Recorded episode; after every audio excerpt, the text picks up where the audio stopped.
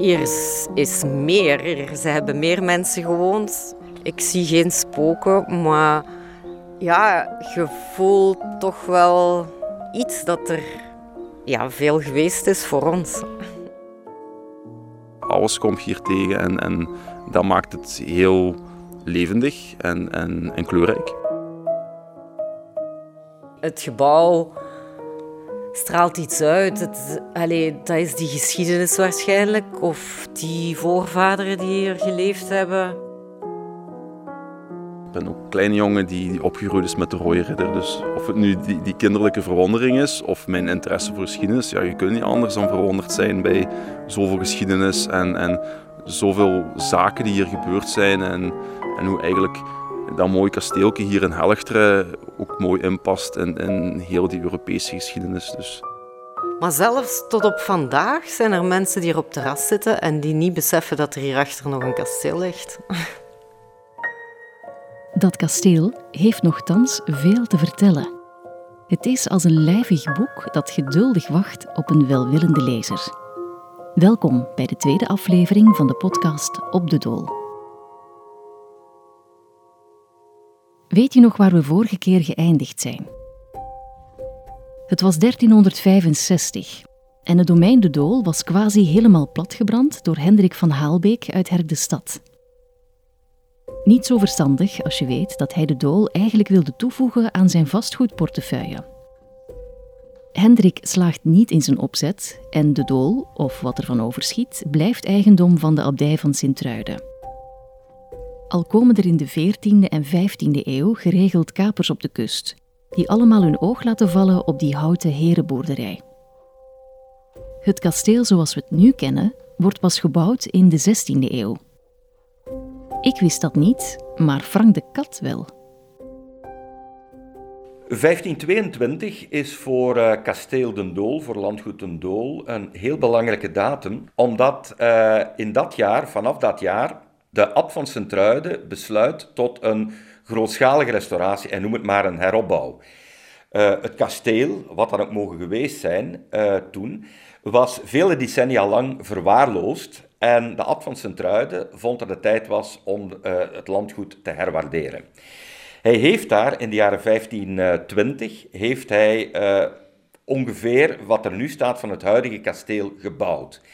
En daar zitten nogal wat renaissance-elementen bij. Abt Willem van Brussel, de abt om wie het ging, uh, was eigenlijk, uh, naar ik vermoed, een van de eerste belangrijke heren in onze regio die de renaissance heeft binnengebracht. Eh, die nieuwe stijl die uit Italië is overgewaaid, Firenze en zo meer. En heeft dat hier um, ook mede gestimuleerd. Je ziet dat ook deels nog aan de opbouw van het kasteel, met onder andere de gecompartimenteerde ramen, rechthoekige ramen. Geen gotische spitsboogramen meer, maar ramen met rechthoekjes in verwerkt. En je ziet het ook aan het feit dat uh, het kasteel er eigenlijk niet meer uitziet als een middeleeuwse feodale burcht, maar als een, ja, een uit de kluiten gewassen landhuis, zeg maar.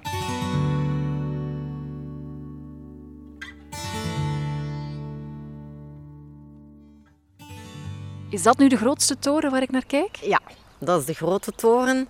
Als we daarboven staan, op het verdiep zitten we 23 meter hoog. Tot in het topje van het dak is het 29 meter hoog. Beneden zijn de muren meer dan een meter dik. En hoe hoger dat je gaat, hoe smaller de muur wordt. Dus daarboven is best een grote ruimte. Met ook weer een open haartje. Dan denk ik van, die paters vroeger wisten ook wel hoe ze het aangenaam moesten maken en gezellig. En dat hoogste torenkamertje, van waaruit je de hele omgeving kan zien, dat prikkelt mijn fantasie. Daar wil ik naartoe. En dus beginnen Mieke en ik aan de klim naar boven. door de voordeur naar links, langs oude schilderijen en antiek meubilair naar de eerste trap.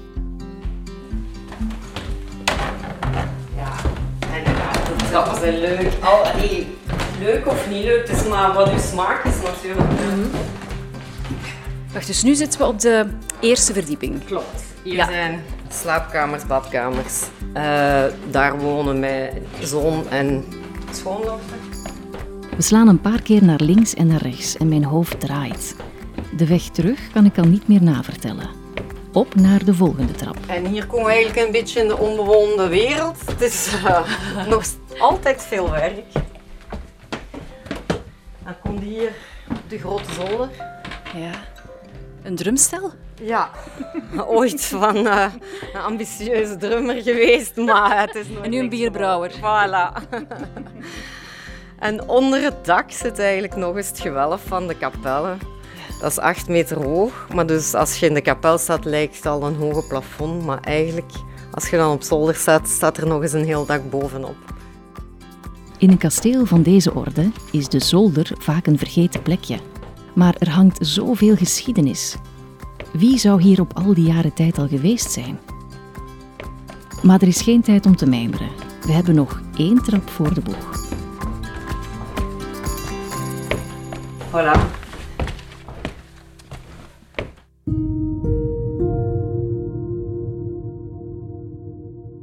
En dan staan we in de hoogste kamer van het kasteel. Is rond, een viertal meter doorsnede, met een grote open haard. En als je door eender welk raam naar buiten kijkt, dan zie je groen, groen, groen. Ja, dit is een heerlijk plekje om je even terug te trekken eigenlijk. Hè. Ik heb hier ook wel ooit een matras gelegd en uh, hier overnacht. Maar ja, hier zijn dan geen gordijnen. Dan zijn vroeg wakker. Maar het is hier wel, als je even weg wilt van de wereld en je komt hier boven in de grote toren, ja, dan is het wel leuk. En wat we wel doen, als we thuis zijn met oudjaarsavond, dan komen we om 12 uur hier een glas drinken. En dan zie je eigenlijk door ieder raam, want je hebt hier vier ramen, uh, naar iedere windstreek, overal vuurwerk. Ginder in Peer, daar in Torp van, Ex, uh, van Helchteren. Ja, langs alle kanten zie je dan vuurwerk, dus dat is wel leuk ook. Hoe voelt dat nu eigenlijk om... Ja, in theorie ben jij een kasteelvrouw, hè? Klopt. hoe voelt dat? Of hoe gedateerd is dat woord nu, in 2020? Ja, soms noemen ze mij madame de barones of de kasteelvrouw, de jongvrouw. Op terras hoor ik heel veel van alles. Maar het doet mij niks speciaal. Ik, ik lach dat eens weg en uh, het is niet dat ik mij anders voel. Ik heb en ik besef wel dat ik in een geprivilegeerde woning leef. En ik begrijp dat er mensen jaloers kunnen zijn. Ik heb daar een beetje moeite mee. Ik denk, je moet allemaal doen wat ik doe om te kunnen doen allemaal. Maar um, ja, ik voel me echt niet meer als een ander. De dool gaat terug tot 1282, dat weten we intussen. En dat betekent dat het domein op zijn minst 738 jaar oud is. Het heeft dus de middeleeuwen meegemaakt, de renaissance, de Gouden Eeuw, de verlichting, de industrialisatie, twee wereldoorlogen. En sporen van dat verleden vindt Mieke nog regelmatig terug. We hebben ook ooit uh, allemaal kogels in een schietgat gevonden. Of wat hebben we hier nog gevonden? Uh, ja, af en toe vinden we wel iets oud, potje of stukje bestek. Of Vroeger was eigenlijk water tot tegen het kasteel. Het was een waterslot. En uh, ja, minste dat we hier iets ondernemen, dan stoten we wel op een put die we niet wisten die er was. Voor water opvangen. Ja, van alles eigenlijk. En ook de natuur rond het kasteel is een stille getuige. Hey Thomas. Goedemiddag. In de periode 1800-1840 krijgt het bos zijn vaste vorm en worden er ook een paar speciale boomsoorten aangeplant. Wat je vaak ziet bij, eh, bij dit soort domeinen is eigenlijk nog uit de vroegere tijd eh, de rijke mensen die, die planten speciale boomsoorten aan. En zo heb je bijvoorbeeld hier links van het kasteel heb je nog een aantal Douglasparren.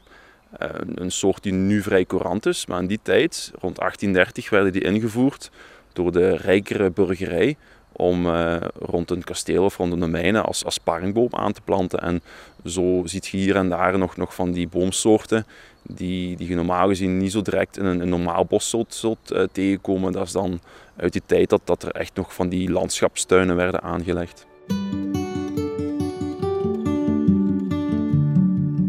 Dit is Thomas. Thomas Eerdekes van Natuurpunt. Natuurpunt onderhoudt het doolbos dat recht tegenover de ingang van de brouwerij ligt. Het is een natuurreservaat waar je mag wandelen. Het parkgebied rond het kasteel is privé. En het is waarschijnlijk aangelegd door enkele rijke burgers die begin 19e eeuw het domein in handen krijgen. Dat is namelijk ook de tijd van de Franse Revolutie. En die opstand tegen de kerk en de adel, weet je nog, heeft ook voor de dool grote gevolgen. Om kort te gaan, in 1789 breekt de revolutie uit uh, als een opstand van de burgerij, de gegoede burgerij, tegen de koning, omdat zij belasting moesten betalen, maar geen inspraak hadden. In combinatie met een hongeropstand door het Franse boerenvolk uh, in en om Parijs en uh, op, de, op de buiten. Dat gaat al heel snel escaleren, dus die strijd tegen die onrechtvaardige samenleving, die ook gedragen wordt door de ideeën van de verlichting, vrijheid, gelijkheid en zo verder, volle 18e eeuw. En die ideeën gaan zich heel snel ook verspreiden, zeker vanaf uh, 1792, wanneer de Franse Republiek ten strijde trekt en al heel gauw uh, koning en koningin uh, onder de guillotine zal brengen. En dat zal zich ook verspreiden naar onze streken.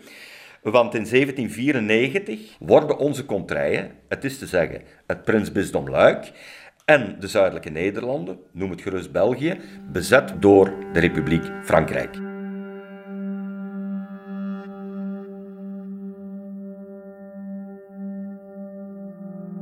De Franse Revolutie, 1794 en volgende hier uh, ingevoerd of binnengebracht, maakt dus een einde aan duizend jaar uh, ancien regime. Dus een hele maatschappelijke structuur die sinds de vroege middeleeuwen bestaan heeft, wordt eigenlijk in één pennetrek afgeschaft.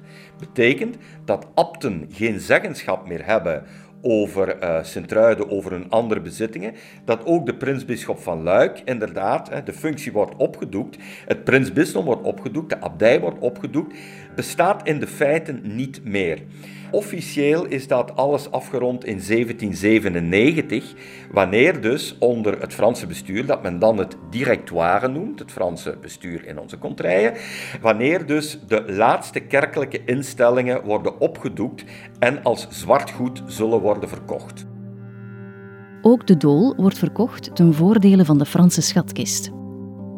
De koper heet Willem Klaas, de burgemeester van Hasselt op dat moment. Hij kiest de kant van de Franse bezetter en kan vanuit die positie de dool toevoegen aan zijn vastgoedverzameling. Want Klaas bezit op dat moment ook de landcommanderij van Aldebize en het Minderbroederklooster en de abdij van Herkerode. De komende honderd jaar wisselt de dool een paar keer van eigenaar. De Navos, de Dijons en de Duvieusards hebben het domein allemaal in eigendom gehad. Het lijkt erop dat er op de dool nooit arme sukkelaars hebben gehuisd. En dat is ook zo, op één uitzondering na. In de winter van 1941, tijdens de Tweede Wereldoorlog, worden een veertigtal Joden door de Duitse bezetter naar de Dool gestuurd, waar ze moeten verblijven in de stallen. Daarover vertel ik je meer in de derde en laatste aflevering. Het is al donker. We zaten allemaal rond de keukentafel. En dan wordt wordt er op de achtertuur gebonkt. En dan verschijnt er een man, een schrale, lange man, met een groot lange overjas die bijna tot aan de enkels reikt, met de fameuze ster. Een halbes brood, madame, bitteschön, een halbes brood. Die kinderen hebben honger. Ma gaat gewoon terug naar de tafel. Daar ligt nog een aangesneden brood op de tafel die gaat naar de deur en geeft het de man. Die eigenlijk trilde van angst. Dat wij ook iets tegen de Joden hadden. En dat wij onmiddellijk de Duitsers zouden kunnen verwittigd hebben. Ogenblikkelijk natuurlijk neemt hij dat brood aan. Dankeschön, dankeschön. En hij verdwijnt gewoon in de duisternis.